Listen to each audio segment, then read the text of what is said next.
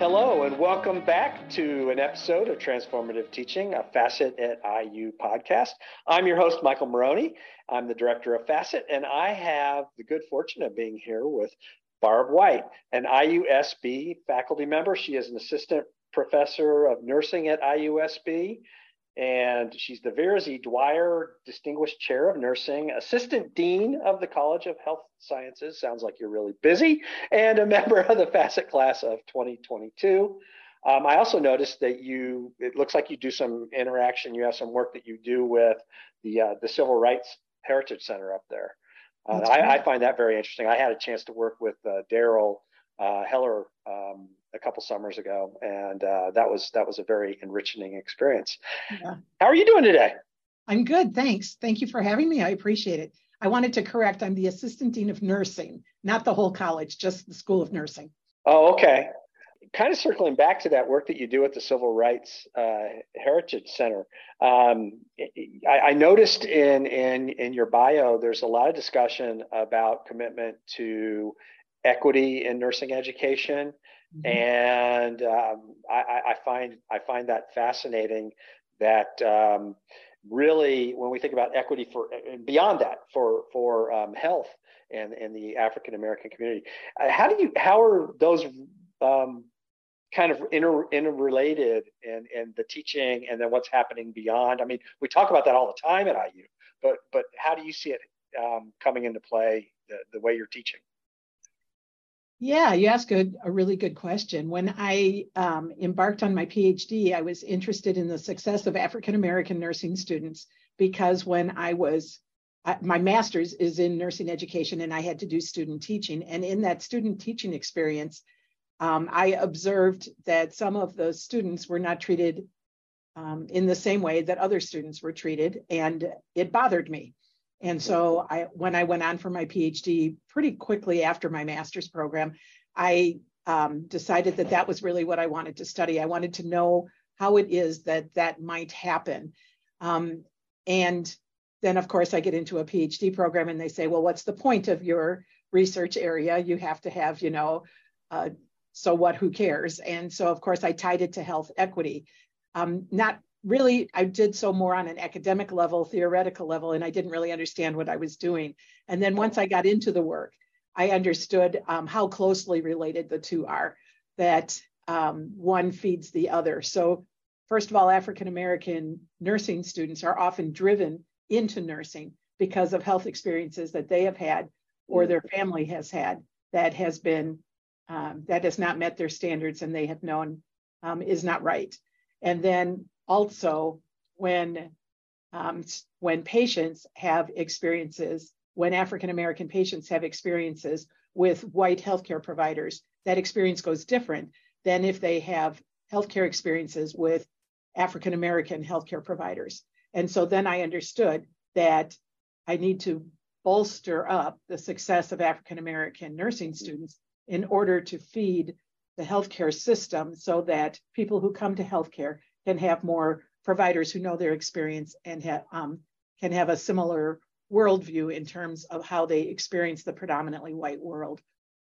Yeah, um, we, we hear about this, you know, in the kind of like the, the popular press that, that this is a serious issue, um, and so I find it I find it really interesting that you've been looking at this now for a number of years, mm-hmm. and um, what I'm kind of curious, what are the what are the techniques that help um, with the, the, the education of, in particular, in this case, uh, our African American students? What are some of the things you do that might look a little different? Yeah. Um, so first of all, I, I try to reach out to them. You know, my study participants told me about the phenomenon of um, standing out um, while also uh, not being noticed. So mm. the two ed two sides of the same coin. Um, that um, either they feel targeted and noticed and central and different, sometimes marginalized in a classroom, and other times they feel absent, not at all paid attention to, you know, and the opposite. So the trick That's is so interesting.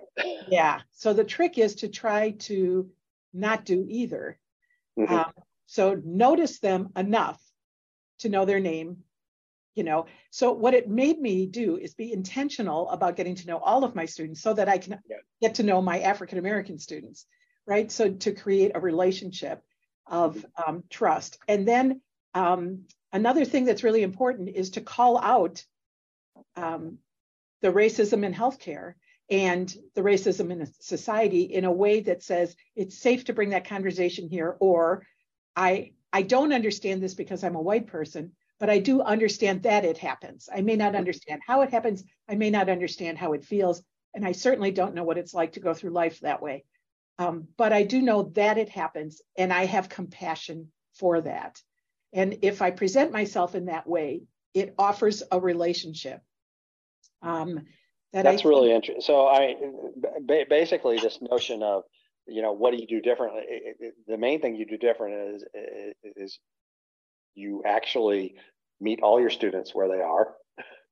You have to meet all your students where they are, and that by definition means that you're you're you're um, meeting your African American students where they are, and um, and that kind of is empowering to all of your students when you do that. I, and I like the second little piece here that you have added to that too, which is this.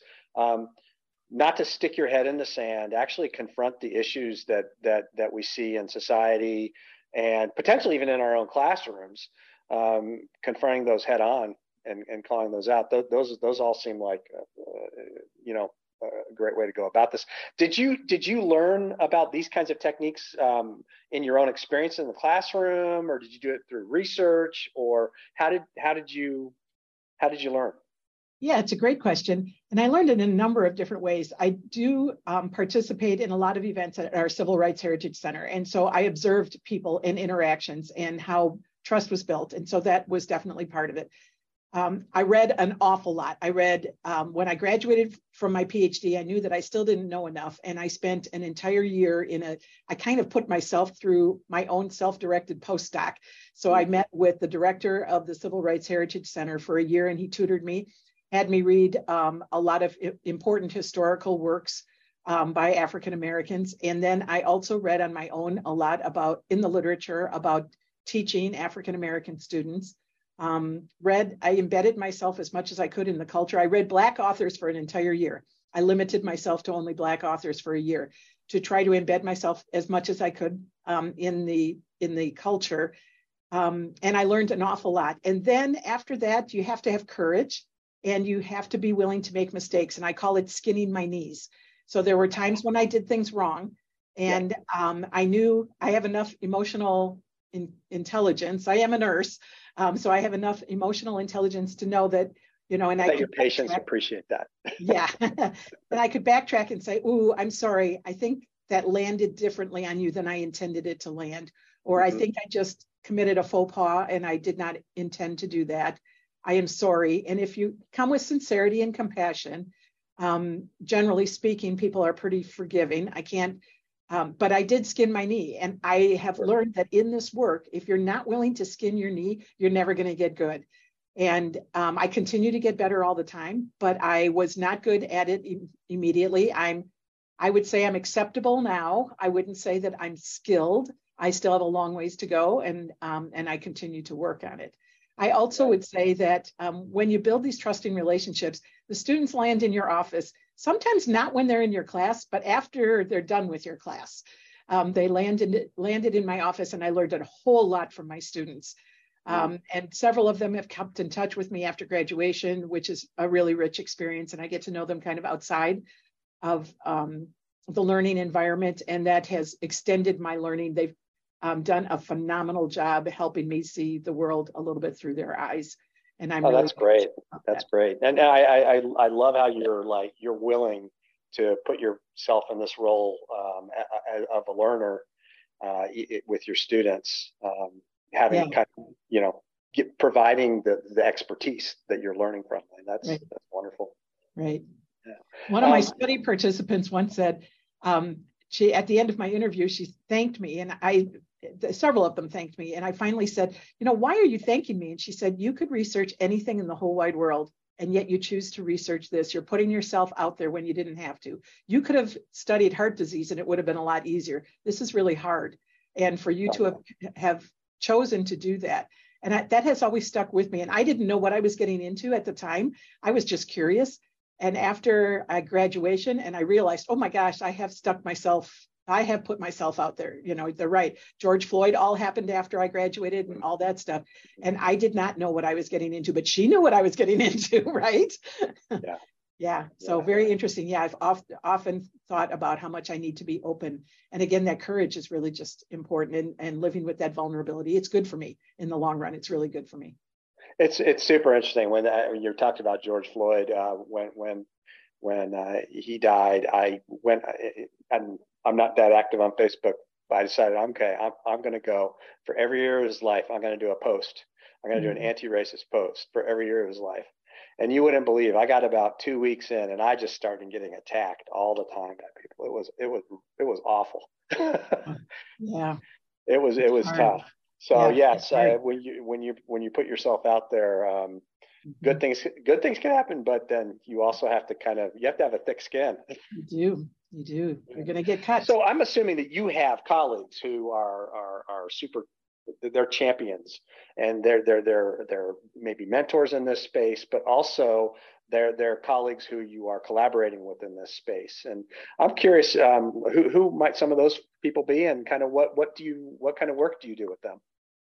Yeah, that's a great question. So I um, oh, there's just so many different things that happen. So, of course, we have a DEI committee, you know, as most people do, we call it an inclusivity um, council for the College of Health Sciences. And so we do have a, um, you know, a, a, group of people who like to talk about these things and share ideas. We spent a lot of time um, visiting bunches of different places. We went up to the Pokagon Band. They have a phenomenal healthcare center in Dowagiac, Michigan. Um, they do healthcare right um, in so many ways. And so that we embedded ourselves up there. We um, visited uh, the Jewish Federation to embed ourselves there. So that was really good.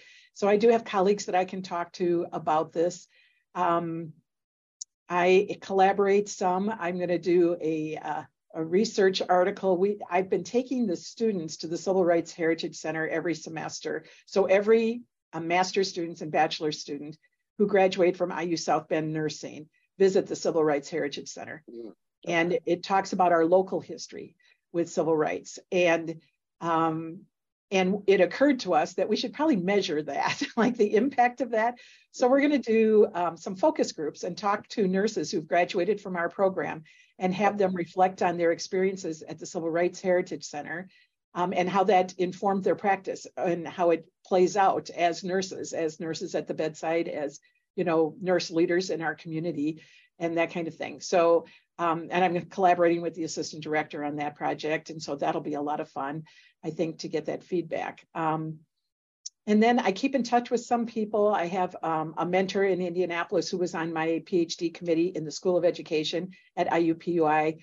Um, and he's been a phenomenal um, when I think when I have things that I just can't sort out myself and I need some advice you know he's he's good. So i i have somebody who can help me with my uh, kind of the scholarship part of it that okay. sometimes i don't get right. He's given me such great advice. I did a second study um, and i've had african american um, nurses help me with my studies to help me interpret what the, our, my part, study participants talk about and to make sure i'm not missing the message. You know they sometimes there's coded language and i want to make sure that i'm reading the coded language correctly um, and uh, he's been really helpful in terms of how do I employ somebody as a research assistant who is of color and from a vulnerable population, and how do I give them their due in co-authorship, and um, how do I boost, you know, their scholarship as well, and um, and so I've been very grateful to have that guidance. He was he was very kind to me to share that. That's a very very two way street you're talking about right yeah, here. Yeah, very much. Yeah, that that's awesome you know, one thing that I've heard you mention many times is your students, and you're talking about the impact that they're having uh, when they leave, and but then you've also described how they've impacted you, and and I'm I'm curious, um, just thinking about a particular student story. Is there one where you saw a learning in a way that just made you like like this is why I do this work? It, it really gave you great joy.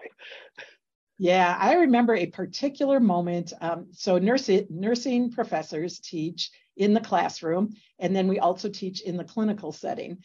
So we take students in groups of eight to a clinical unit and they take care of their assigned patients and I oversee their care. I watch, you know, what they're doing, pass medications with them, look through the patient chart with them, help them interpret what they're reading, and you know, and that kind of thing. We guide them through an eight-hour shift, and um, you know, I and my specialty area is pediatrics. So one day I was teaching about sickle cell anemia, which is a particularly complicated chronic disease that requires a fair amount of thought and learning for the students, and they're pretty challenged by it usually. And this one student was really taken with it for whatever reason. Anyway, so I taught it in the in the classroom, group of, you know, I don't know how many, 30 students in the classroom or, or whatever. And um, happenstance, it doesn't always happen this perfectly, but in this situation it did. The following week, this one student had a sickle cell patient. Oh, um, okay. And yeah, which works out great when you teach it in the classroom and it gets reinforced in clinicals the next week. Within a week. perfect learning, perfect learning. Yeah. It, you know, that is how science people do it all the time in microbiology. You teach it in the classroom and then you have a lab experiment that goes with mm-hmm. it right afterwards. In nursing, we don't usually get to manipulate no. our patient diagnoses to have. I've always been amazed with nurses and doctors and how much you have to hold in your head, and because you yeah. never know when a patient's going to indicate something that you read about like 10 years ago. yeah, exactly.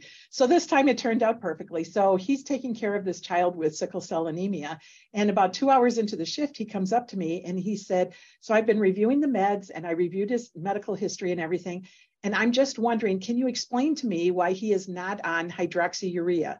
Hydroxyurea is not a medication that you would learn about in most pharmacology classes because it's got this very small population that it's given for, um, given to, and it has this. It's given to um, people with sickle cell for its side effect. It's actually a chemotherapy agent, but a side of it, side effect of it is that it produces fetal hem- hemoglobin, which resists sickling. So it's helpful to sickle cell people. We give it in a very low dose, so it doesn't have its chemotherapy um, effect, and but we get the side effect out of it, the fetal hemoglobin. And he noticed this child wasn't on it. It's a chronic disease that prevents the sickling of the cells. It's a very effective medication. And he said, I noticed that um, that they weren't on it. And he said, Can you explain that to me? And I said, I can't. I suggest that you speak to the physician. They're doing rounds right now. You know, stand in the patient's room when they come around. I suggest that you ask the question. And this is where nursing gets to be so much fun. He had um, the con- enough confidence from my class and our conversation to ask the physician in rounds. And the physician said, Oh my gosh, we missed the order. We'll have to change that. Wow. When was a student, student. Mm-hmm. when students can make a difference of that magnitude, I yeah. mean, found a medical um, a medication error. We usually think of medication errors as um, something that is ordered and the wrong one is given, or it's given at the wrong time or the wrong dose or whatever. Sometimes medication errors are errors of omission. He mm-hmm. caught a medication error and yeah. he made a difference. And how cool is teaching when when that happens? Just it was a very cool moment in teaching, and yeah, it made me realize so the I, magnitude. I, I had asked when you were telling that. I, how old was the student? I, am curious. I mean, to to have that the, the confidence when you're a student to do this. Was this an older student who came? He was, was a little bit older. Yeah, he had had military experience before he came okay. into the program, um, and so I think that probably gave him a little bit more confidence. Yeah. Um, you know, and um, I don't. I was just really impressed. Yeah, it's that's that's impressive. Um, yeah. I'm curious. Uh, this was during the semester. Um, how did how did your student react to having had this um, you know interaction with the doctor and and actually doing something that was so powerful for a patient? Um, his reaction was first of all, I think he was um, he was very proud of himself for doing it, and um, I think secondly he he realized we teach all the time in the program we make a difference every day right? And um, and we need to be mindful and you can't expect anybody to be perfect every day. Physicians respiratory therapists physical therapists occupational therapists no matter who they are you know our lab techs everybody ourselves none of us are perfect every day. And we all have to have each other's back. And he realized in that moment exactly what I was talking about. And to be able to realize that one of the positive things about our nursing program is that we're producing nurses who understand that concept of intercollaboration and how it takes all of us. And that, um, you know, I catch your mistake today, you'll catch my mistake tomorrow. Um, and um, and it's on all of us. And we all need to be mindful in every moment because it matters to the patient. And then I think the last stage that he went through was the impact that he had and realizing that that it likely that child would not have gone home then. I mean was not on the medication would not have been on the medication while they were in the hospital and therefore it wouldn't have been part of the discharge orders either. And so it would have been missed you know potentially for weeks or months. Yeah. And you yeah. know and it could have had a huge impact. So that's very cool. That's that that that, that is really cool. Um, so we have a lot going on um, in our classes and you do in nursing as well uh, and most of us have at some point or another really been kind of pushed out of our comfort zone when we've been teaching. Um, and i'm kind of i'm curious if you have any any stories about a time or two when you've been pushed out of your comfort zone and how did you handle it and um, you know what what did, what did you do yeah, and I imagine if you're asking that of a lot of people, probably um, they're all talking about the pandemic and having to teach on Zoom and um, things like that. So, um, and I think that that's true, but I think it played out differently for us. In at IUSB, we were very fortunate during the pandemic.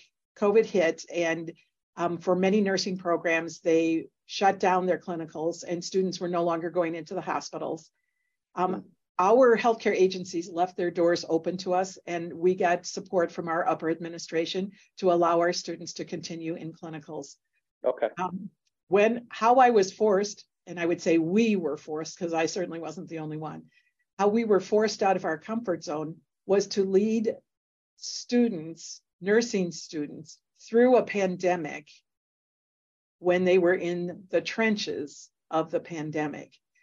They weren't taking care of COVID patients. We didn't know enough about it. We weren't going to put students in vulnerable situations, but they were experiencing um, every every moment of what it was for the profession of nursing to go through an unknown virus and a massive amount of patients and not enough staff and at times not enough equipment and um, and people being put into positions that they never could have imagined that they would be put in even six months prior were challenged to the max, had to depend on each other, had to do the best they could at every given moment, got new information all the time. Policies were changing every three days at times. Mm-hmm. Um, and for and to lead students through all that chaos, oh man, that was a lot that was a lot. So it do you is, feel like they got an they got an extra education, or absolutely. like it like hurt their their education? Uh, it did both.